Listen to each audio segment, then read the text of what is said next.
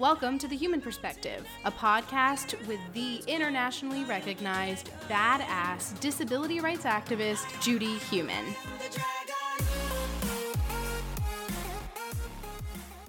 This episode, Judy interviews Chelsie Hill. Chelsie is a professional dancer, content creator, and the founder and CEO of Rollettes, a wheelchair dance team based in LA. In July, Judy had the pleasure of attending the Rollettes Experience, which was celebrating the 10 year anniversary of the Rollettes. In this episode, Judy and Chelsie talk a lot about their time at the Rollettes Experience, Chelsie's vision for the Rollettes, and her exciting new experience of becoming a mother.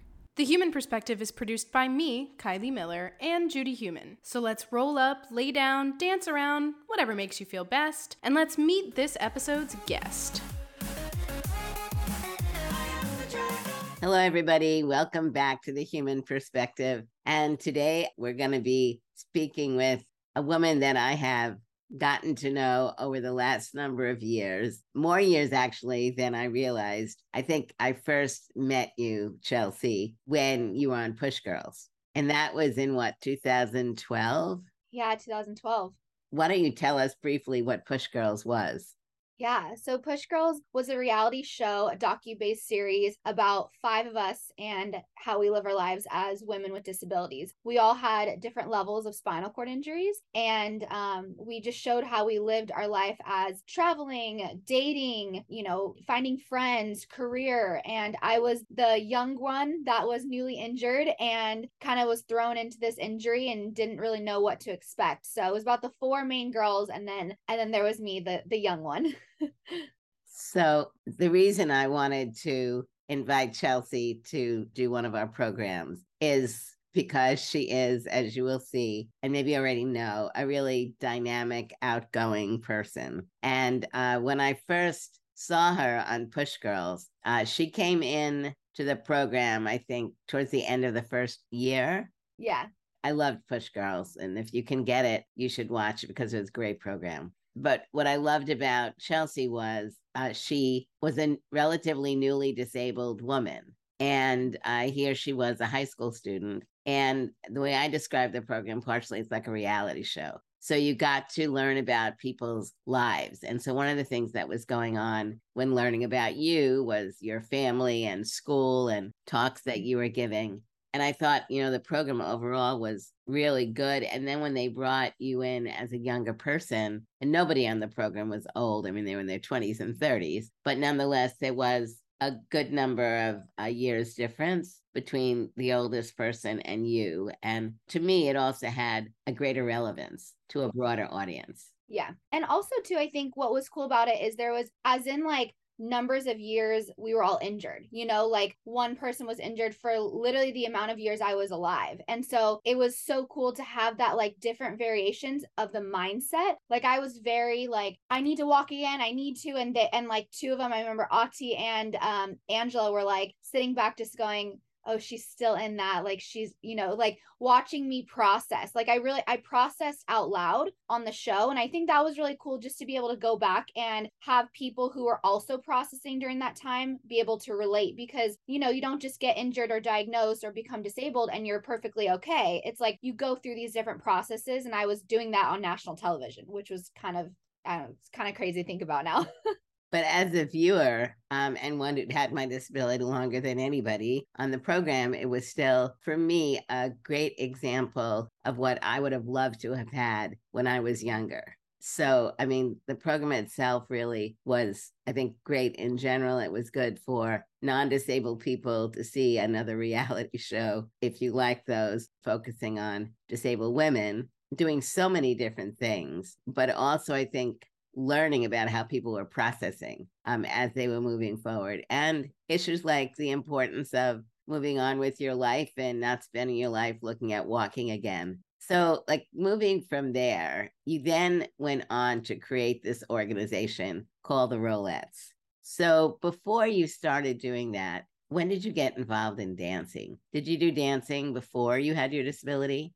Yeah, so I actually um started dancing at a young age. I started dancing when I was 3, and then I started competing nationally and regionally when I was 5 years old. What kind of dance? I did hip hop, jazz, contemporary. I was more so a hip hop girl. I like dabbled in ballet, but I was more so a hip hop girl, jazz, contemporary, lyrical. But I started at a really young age. And to be honest, that was like the one thing that I felt like I was really good at. I wasn't really into school, I'll be honest. Like, school was really hard for me. But dance was something I could go and do a competition and I could win. And I felt like I made my family proud. So I grew up knowing my entire life that I wanted to be a dancer and I wanted to move to Los Angeles and go on tour and be in music videos. Like I had a very clear dream of what I wanted to do. And so, you know, becoming paralyzed. How old were you?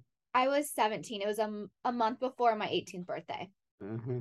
So very young, very uh just naive to the world, you know, and very like fresh and ready to like go to college. So I started, you know, I was in Push Girls for the first season. And then second season is when I had this idea of getting other girls in Northern California together to just like dance and hang out. It was never a goal to like have a dance team and then have this big camp. That was never like the initial goal. And I remember I reached out to six other girls that were, you know, all spinal cord injury. That's all, that's the only diagnosis I knew at the time. And um, they all flew into Monterey and stayed on my couch, stayed on the floor. Like, you know, we, we went to Target and like raced down the aisles. And it just became this like get together reunion. And it wasn't called Rollettes. It was literally like walk and roll boot camp or like you know we had a nonprofit at the time. So it started out very just casual. Uh, were any of the other uh, women dancers before they had acquired their disabilities?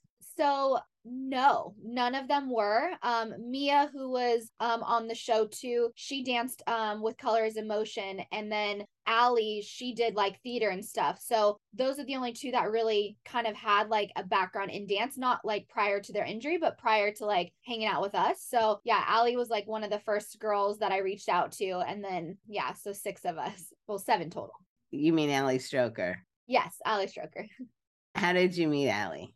So I met Ali at an adaptive surf event, maybe a year after I was paralyzed. And uh, she always tells the story that she says, You know, you had a backwards hat on, and I was just so intrigued. I wanted to meet you. And so she rolled up to me and we started talking. We literally hit it off. And she says that I was her first friend in a wheelchair. And she's been, you know, in a wheelchair basically her whole life. And so we hit it off instantly. And we've been best friends ever since. That's a great story. I actually didn't know that part of the story. so, um, your vision was go to college, be a dancer. Once you acquired your disability, what were your some of your beginning thoughts about your future? There was a lot of unknown. You know, I went through a lot of different a lot of different feelings. Um, my whole world was flipped upside down because I didn't know anybody with a disability, especially anybody that lived a life in a wheelchair. I was completely unaware. And so a lot of things that went through my mind. Well, the first thing I asked the doctor was, Will I be able to dance? That was the first thing I said when I got, you know, tubes out of my mouth and I could speak. And he just looked at me and he said, I'm so sorry, no. And the second thing I asked him was, Well, can I still have kids? I was in pediatric ICU at the time and he goes, "Well, you can talk to your family about that." So those are the two first questions I I asked. I had no idea. I couldn't feel half my body. And I I just was my my goal after the hospital is I wanted to convince everyone else that I was still me. I looked different, but I was still me inside. And that was my main goal, really, with like, you know, getting these girls together. I wanted to show my community that I'm not the only person that has, you know, been uh, disabled at this age, you know? So for me, that was my biggest goal, just convincing everyone else that like I'm still me. So we could talk a little bit more about I'm still me. What kinds of changes were going on with other people towards you that you felt you had to say, hey, this is still me? it started out a lot with my friends. You know, I was the type of person in high school that I was friends with everyone. I knew a lot. I knew everyone from different schools. I was a very social butterfly. And I started realizing that people wouldn't invite me to things. And I think it was more so hurtful because I still wanted to be who I was, but I had to convince them that I was still me. And so I saw a lot of people that would just not call me as much. They just, you know, people that I would hang out with, I never, I started to not hear from them. And, uh, you know, I had family members just kind of go, Oh, I don't know if you can do this. And my dad was one of the only people really that was like, well, we don't know, but let's try. And so I had this kind of mixed emotions and mixed feedback from people of a lot of people kind of shied away from me because of the unknown, because they didn't know, you know, maybe they thought I was like more fragile. And then I had like my dad that was just the one that was like, I don't know, but let's go. Let's push. Let's go forward. You know, you want to get into this car? Let's let's try it. You want to drive? Here's the keys. Get your chair in the car. So I had this kind of mixed feedback, you know. Mm-hmm. And um, did push girls like to me? There's very much connection. You're newly disabled. You're an outgoing person, but now there are these changes going on. Push Girls is such like an outward movie. How did they learn about you? How did you audition? So I I didn't audition. So it, it's kind of crazy. I the year I was paralyzed, I went to a fundraiser in LA and that's when I saw Auti for the first time. And I saw her videos when I was still in the hospital. My dad came in and was like, "Look at this girl in a wheelchair dancing." And I was like, "Huh, interesting." Uh long story short, saw her completely fangirled and like started freaking out because I was like, oh my gosh, I saw her videos. Then she in- introduced me to all of the other girls. And later that year, she invited me, the all the girls invited me down to meet with these producers. And I was like, okay, sure. So my dad and I drove down, had pizza here in LA. I was still living in Monterey. And long story short, I met with these two women who were the producers of this show that they were still pitching. And after a full, you know, meal and chatting over dinner, I remember the producer of the um, production company just said, hey, like you're a missing link. And I was like, to what? And she goes, You have no idea why you're here? And I said, No, I just thought we were like doing a meeting. I don't know and I had no idea what it was about. And so they told me they were pitching a show. Long story short, they like really took me under their wing, honestly. And I think it was the biggest blessing I could have had as someone who was a young woman with a disability, just learning how to live a life again. So, how do you link that part of your life to the Rollettes? Such a good question. I mean, I feel genuinely like, just in general, when you have a life altering incident when you find other people that are like you, it changes the game because this injury, this diagnosis, disability in general can be so isolating when you first get into this like new world. I feel like I really got so much confidence so early on to my injury because of the girls. And I owe so much of that confidence and reminding myself who I am at my core to the girls. You know, we talked about dating, we talked about family, we talked about how do I wear my heels? How do I how do I feel like a girl again? Like, you know, not only talking about it, but I got to see it. So for me, that feeling of being around other girls like me, I brought into this idea of like this dance team, you know, like I craved it. I didn't feel different when I was around other people with disabilities. I felt I felt normal. I whatever that is, you know, I felt like felt like I belonged. I didn't feel different. Right. Yeah, and I very much understand that. It's like so I'll use an example. I had the privilege of coming out uh, for your 10th anniversary and, you know, in the beginning, I wasn't really sure. I'd done a program with you in 2020 virtually, but I didn't know anybody. Usually I go places and I know a lot of people. And really, I knew virtually nobody. I knew you, but we'd never met. It was the first time that I'd met you. I knew Ali, and Ali loved you. So all those things were great. And Ali was coming, but then she couldn't come because she's also having a baby. Yep. And so here I was, and a little kind of uncertain, but then when I got there, I was so happy because I hadn't been in a room with so many other disabled people in so long because of COVID. And it's like just being and not having to worry about um, how people were looking at you. And I mean, we were all looking at each other because people had these wild outfits on and dancing, but it wasn't looking at us because we were the odd person out using a wheelchair. And for me, it was like amazing. So, did you ever envision the Rollettes becoming what it is today? So, in 2012, after I got the first group of seven of us together, I remember saying to them, like, I have this idea, like, how cool would it be to have a ballroom full of girls dancing? And why I said that is I grew up in the competitive dance industry where you'd go to conventions and competitions and there's ballrooms full of just people dancing and competing and taking classes. And there was nothing like that for us. So I didn't really know where to go. You know, I, I there was that was my normal and then I my normal was flipped upside down.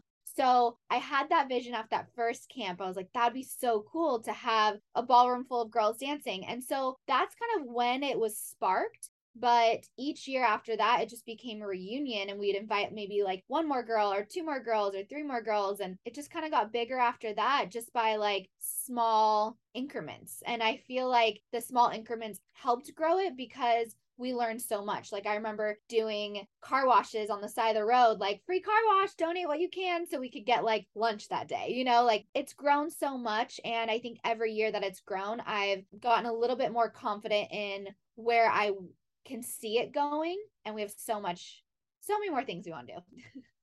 so talk a little bit more about some of the things you want to do. I feel like honestly the sky's the limit. I feel like this is such an untapped niche no one's ever done anything like this. And it's crazy to say that, like having a bunch of women together dancing and, you know, panels and stuff like that. I just, I want Rollettes experience one day to be the number one place for women with disabilities to come to. I would love to have a convention center and there's like five different stages and we have fashion shows, we have makeup seminars, we have dance classes and maybe like a Zumba or something and adaptive sports and it just be the place for people and maybe one day it's not just women. I don't know. I I don't know. I have like big hopes and dreams for it and I think every year we just learn what works and what doesn't and I think that's the best way to grow is just to keep learning one of the reasons why I really loved being there was the fact that there were so many women and um, the discussions were just so broad. So, you know, people came to dance and you had an advocacy workshop and various other things, but then there were all these minutes where people were mingling and all these different kinds of discussions which were going on and you could see i mean i spoke to so many people and wanted to know like why had you come and what have you done with this before? And most of the people who were there of working age were working. There were a handful of people who weren't, but that was also very interesting. How many people did you ultimately have there? So I think our overall headcount, like attendees, was 230, 235 we had 250 and then we had people drop out just because of like covid and like you know school and work and family stuff. So yeah we had about 235 and then plus all of the you know people they brought to.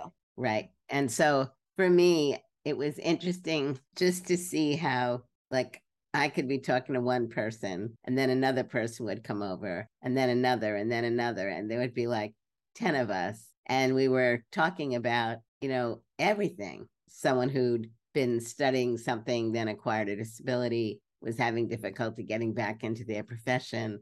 So there's a lot of peer support, role modeling going on. What I loved about it, it was you didn't have to go to a room to have a particular discussion. Yeah.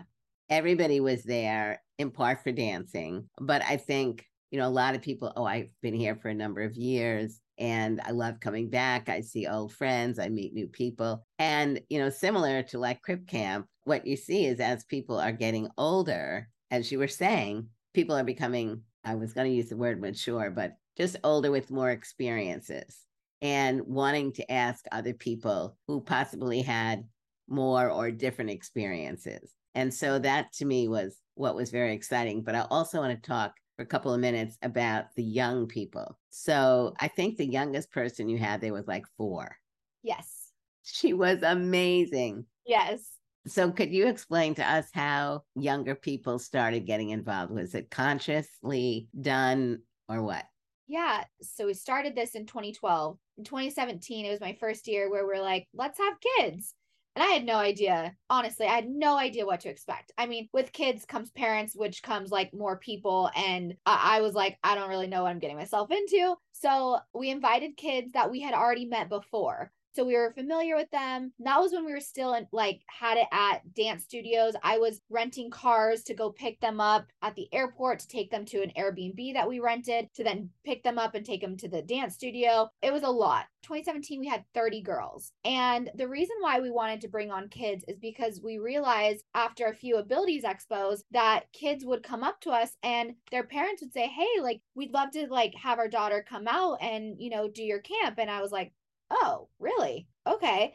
And it, happened a few times. And I remember chatting with Bria, who's our COO of Rollettes, and I was like, what do you think about inviting kids and she's like that's a whole nother ball game like now you have to do kids classes so anyways long story short we ended up inviting kids in 2017 and we had about four of them and their parents and it was so cool to teach a dance class to kids and get to connect with them that's when we realized like wow these little ones get to actually see real life role models in person. And that's when we were like wow. And then in 2018 uh, we opened it up to the public because my manager was like open up to the public see what happens. And i was like okay and 115 girls flew out that year from 12 countries. And that was when we were like oh this is real. Like this could be something big. So but i do want to say you know two things. A lot of people think rollettes experience is just about dancing. And i love that you pointed out the fact that it's not because it yes dancing is an activity but there's so much more. And i have people that email us and they're like well i'm in my you know 50s or i'm in my 60s and i want to come. And i'm like please come because for me i have so much to learn from people who are older and wiser than i am and if i do then other people do as well i don't want Rollettes experience to be for people in their 20s i want it to be for all ages because so many people can learn from the young kids or from people who are older. So that's what I want.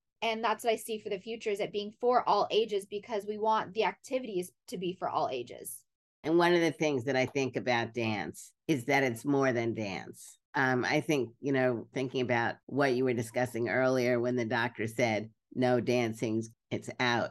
Just getting people who, whether or not they had a disability, might be a great or terrible dancer, but it's just the body movement. And for me, what I really loved about it was really the need to do so many things. Like your brain really has to be coordinated, all the movements, the rapidness of which the teaching was going on. But just to explain, so the first day, there was a dance class for kids, the youngest, as we mentioned, being four.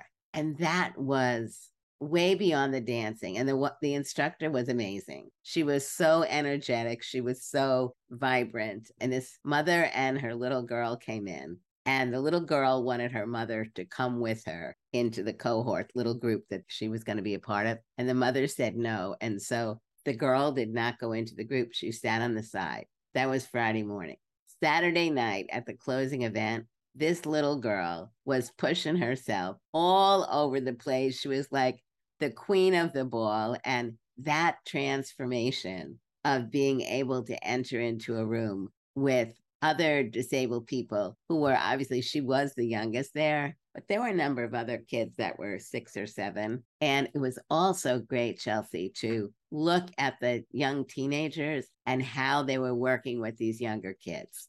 It was beautiful and it was like group activities and the way the instructor had set it up they were little cohorts of three or four and you know some of the teenagers were actually helping the kids learn how to turn their wheelchairs around but that weekend as you can tell everybody i was just so blown away by it and i never go any place anymore and spend like three days but i was kind of all over this for three days. So as you look at this moving forward and wanting it to be even more intergenerational. What's your vision of how to make that happen? It's a really good question. Like I said, I feel like every year I learn, but I think being able to bring in more outside people to help make that happen is, I think, the first step.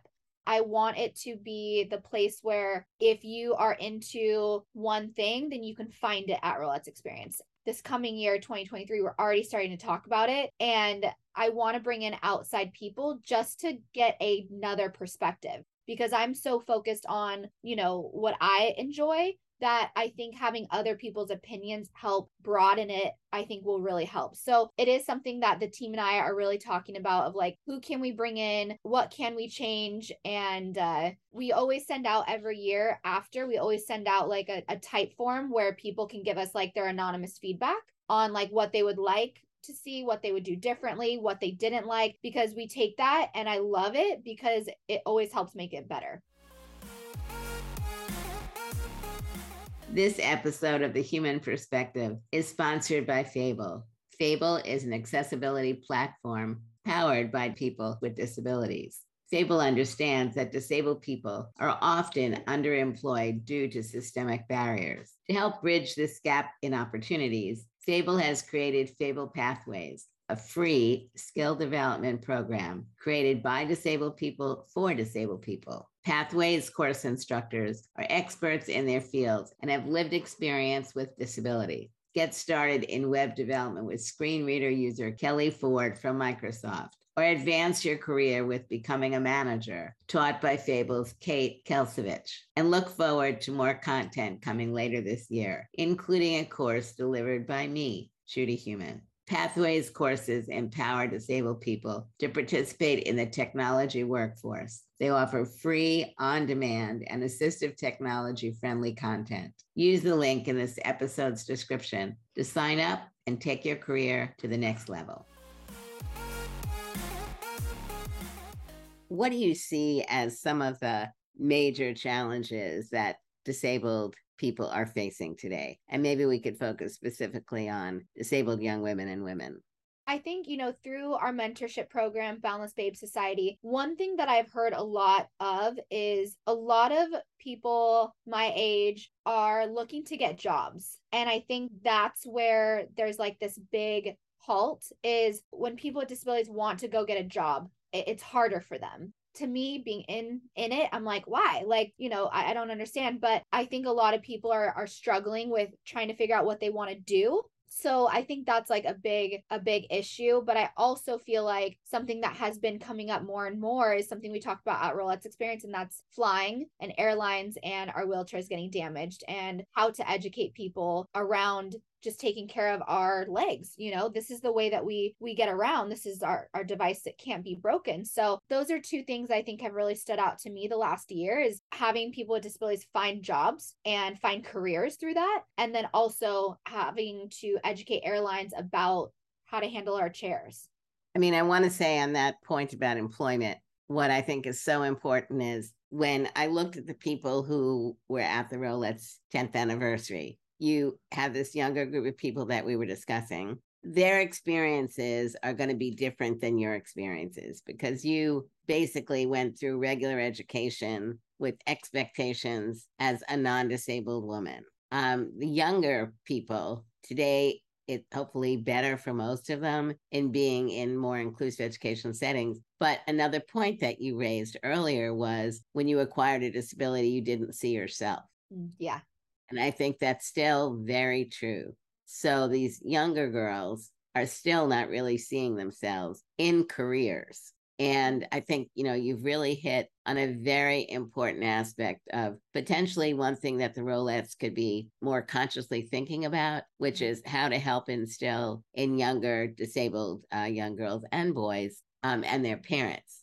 Because I think what was very interesting when I talked to a number of the parents is some of them had been there before. Some of them, it was their first time, but the parents were there as much to expose their kids as it was to expose themselves. So I think that's a very vibrant part of the program.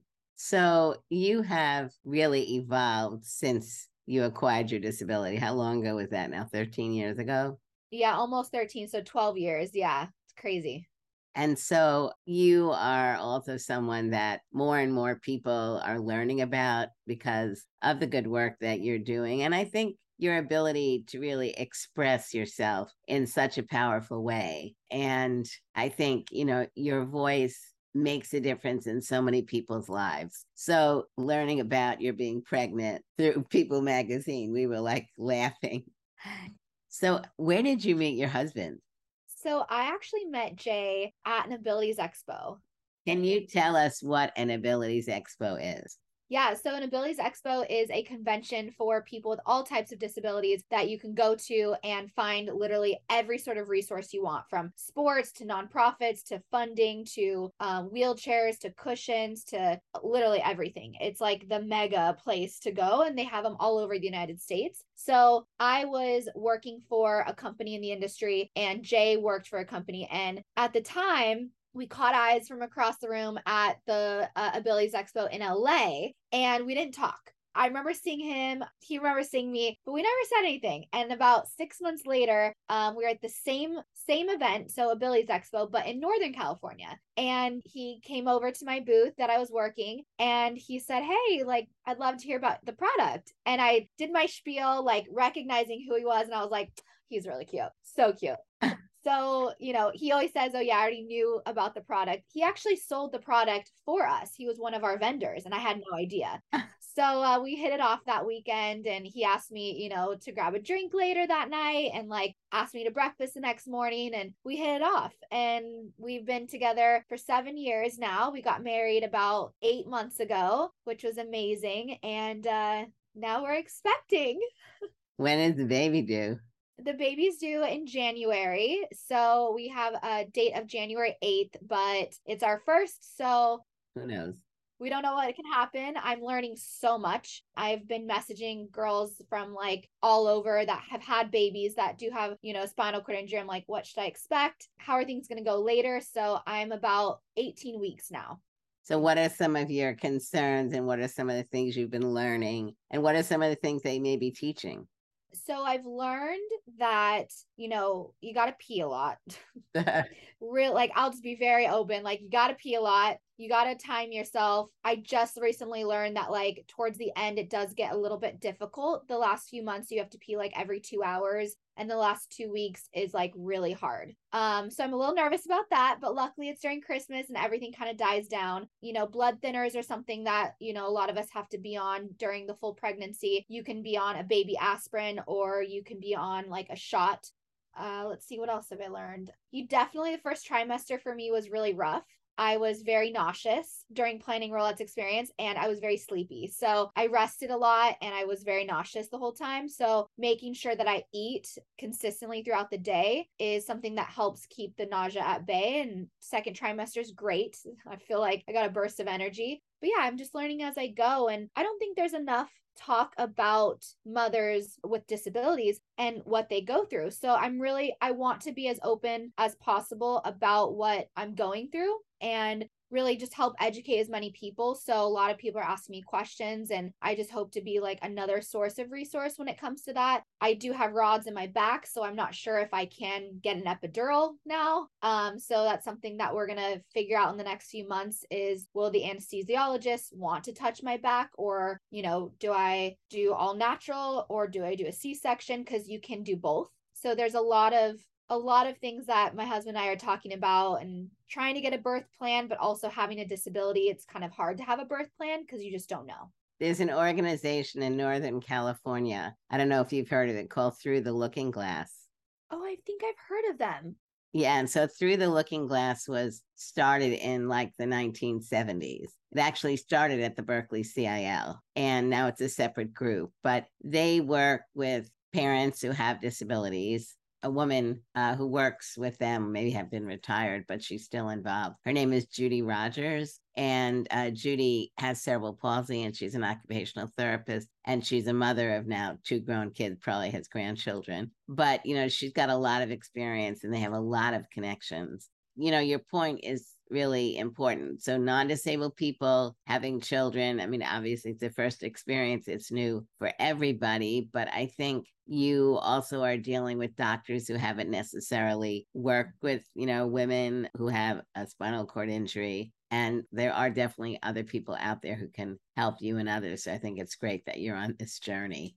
Thank you. You know, I also what I've learned is so many people, my family was like, oh, so you get a spinal cord injury doctor. And I'm like, there's no such thing when it comes to delivering a baby, having a doctor that specializes in just one diagnosis. So you actually get a high risk doctor that has this like huge spectrum of what they what they see. So, you know, someone with a heart a heart condition, they'll also see them and somebody with spinal cord injury, cerebral palsy. So it's all kind of grouped into one. So, you know, really communicating with our doctors is something that I'm really starting to learn a lot about because my doctor already was like, oh, well, we'll use, you know, tools to, you know, deliver the baby. And I'm like, I would love to have the option to not do that, you know? So, really advocating for yourself is something that I'm learning to do. And it's hard for me to do sometimes, even though, like, I think people don't know that about me. It's, it is hard for me to advocate for myself. I can advocate for others, but uh, my husband and I are really just like sticking to what we feel we want to do and then, you know, going from there. But it's, it's really interesting.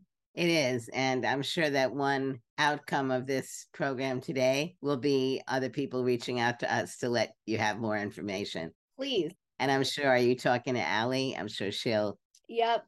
Oh my God, it's so amazing. And she's going to have her baby before you. So her baby is what, November and you're January? Yeah, she's sometime in November. I'm in January. So I'm gonna have all the questions. We text all the time. I'm like, how are you feeling? She checks in with me. How are you feeling? And it's crazy because she, when I was feeling sick, she was feeling better. And she's like, it switches in second trimester. And then now I'm here and now she's telling me all the things to expect in the next two months. And I'm like, oh gosh. Yeah. And then on the other hand, you don't want to, like, you want to know that these are things that could happen, but you don't want to say, oh, it's definitely going to happen. Yeah. So you would say that overall now the pregnancy is going well. Yeah, it's a lot easier um in the second trimester than it was in the first. I was I was down. That was rough. So what are you looking at for the future as far as being a parent is concerned? I'll be honest, I'm terrified. I'll be straight up honest with you guys. Like I'm terrified. You know, I I love the life that I've worked so hard to build for myself and everyone says oh, your life change, everything changes. And for me, the selfish part of me is like, I don't want it to change. But then the other side of me is really excited to take this next step and be a mother. For me, I just keep telling myself things are going to shift and it's going to shift in the most beautiful way. And so I think taking it each day, step at a time, is what's keeping me like sane because you can look at like, oh, baby shower, gender reveal, the nursery, all the equipment. Like you can look at it as a whole. And then I get really overwhelmed. And then also running a business and doing what I do and my work through social media, it can be very overwhelming and I get a lot of anxiety about it. But what I'm really looking forward to is learning. Like I can't wait to be a mom. I can't wait to see Jay hold the baby. Like that I'm I cannot wait like for Jay to be a dad and we've been talking about this since we first met. So there's a lot I'm excited for and I just want to keep myself very clear on what I'm excited for versus what I'm nervous for and I think the nerves will come naturally. And I think every day I just learn how to advocate for myself, which is going to help me advocate for our baby later. And I think, you know, you definitely are an advocate, including for yourself. I mean, I have the same feeling that I can advocate for others, and I don't necessarily advocate for myself all the time the way I would like to. But I think that's because there are so many things that we see that we want to be different, and you can't dwell on each issue the same amount of time. You kind of have to pick, you know, what you're going to go after. Yeah. We like to end the program by asking people to tell us something about yourself that we may not have talked about that you think would be fun for other people to know. Okay, so okay. So fun fact is something that like I I don't think a lot of people know is if I wasn't a dancer and I wasn't doing what I'm doing today, I have this huge passion for interior design. Ah. I love interior design. I could look at magazines all day. It's like my guilty pleasure. Like I could go into any store and just get like absorbed into it by just designing different things. I'd probably I'd probably design homes for a living if I if I wasn't doing what I'm doing now. So that's kind of like a fun fact I think about me that like is my own personal like hidden hobby that I love to do. I love I will always be redesigning our home always and I my husband's like why are you moving things around? I'm like, I don't know. I just want to. Like, I just get bored. So that's kind of like a hidden thing that I don't think a lot of people know is I love interior design. I love that. And it really links, I think, so well into performance art. Yeah. It's really very much a part of it. I want to thank you so much for sharing your time um, and for everything that you do and you will continue to do. And uh, we'll stay in touch about the baby. Yes. Oh, and you have two beautiful little dogs. Yes, we do. Bailey and Stella. so Jay, the husband, the two dogs, and the baby. The baby. Yep. Yeah. Well, thank you so much, Judy. You know, just having you at our virtual event in 2020 and then now in person, it's honestly, it's an honor for you to see what we've created, you know, with everything you've done with Crip Camp and documentary and your book, like from that, and then now you getting to see it in real life. I'm I'm so thankful that you got to see it in person and got to know more people in the community. And um, hopefully we'll have you back next year and all the years to come. And I think you just brought such an amazing aspect of having to stick up for yourself and like advocating for yourself. And you taught so many people how to do that this year. So I I appreciate you and thanks for giving me uh, some time to chat. So thank you so much and say hi to your dad. I will. Thank you. Now it's time for Ask Judy, a segment where Judy answers questions sent in by listeners. I'm very happy to introduce Zaina Ferry, who we've been very fortunate to have this summer as an intern. And uh, they've come from Philadelphia and they're an undergraduate student at Howard University. Luckily, they've been with us since June and so, as the summer is drawing down, we thought it'd be a great opportunity for Zaina to ask a question. So, in this episode of the podcast with Chelsie, you talked about the disability representation that you and Chelsie have given to others. So, I wanted to ask you, what was the disability representation that you had growing up? I would say the disability representation that I had growing up when I was really younger was very limited.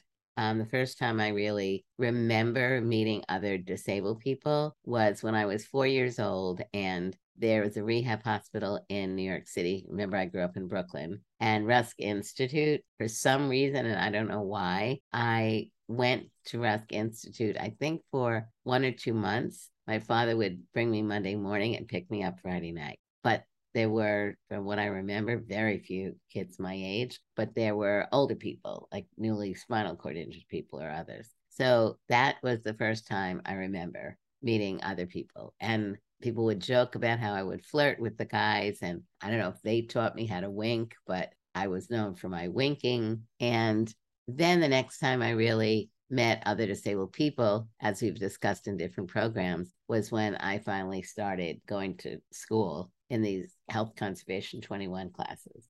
So for a long period of time, nothing until I was like nine. And then between school and the camps I went to, meeting disabled people, but really, I think at a more fundamental level, becoming friends with many disabled people and really learning about how who I was and what I was desiring was not very unique, that other disabled people were looking for the same things. And that's really where I began to realize that working together, learning to be an advocate, although we didn't le- we didn't use a word like that, was something that paid off.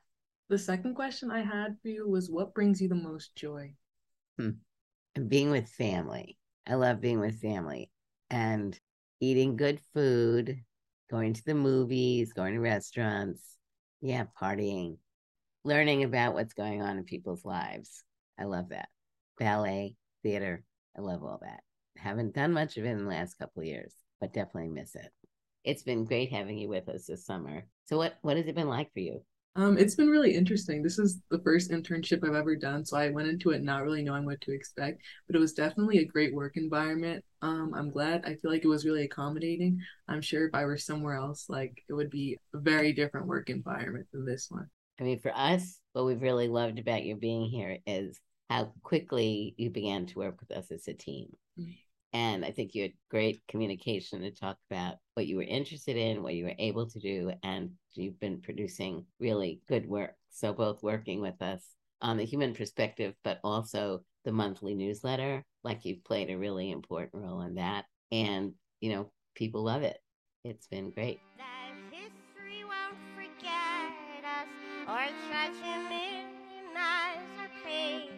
Thanks for tuning in to The Heumann Perspective. Be sure to subscribe, rate, and review our show on Apple Podcasts or Spotify.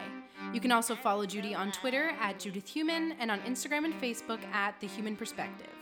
If you want to find out more information about this episode's guest or resources relating to the discussion, check out the description of this episode or visit judithheumann.com. You can also find a shortened video version of this interview on Judy's YouTube channel, dropping a week after this podcast is published. Otherwise, be sure to check back every other Wednesday for a new podcast episode. The intro music for The Heumann Perspective is Dragon, which is produced and performed by Lachi, Yontero, and Warren. The outro music is I Wait by Gaelynn Lea.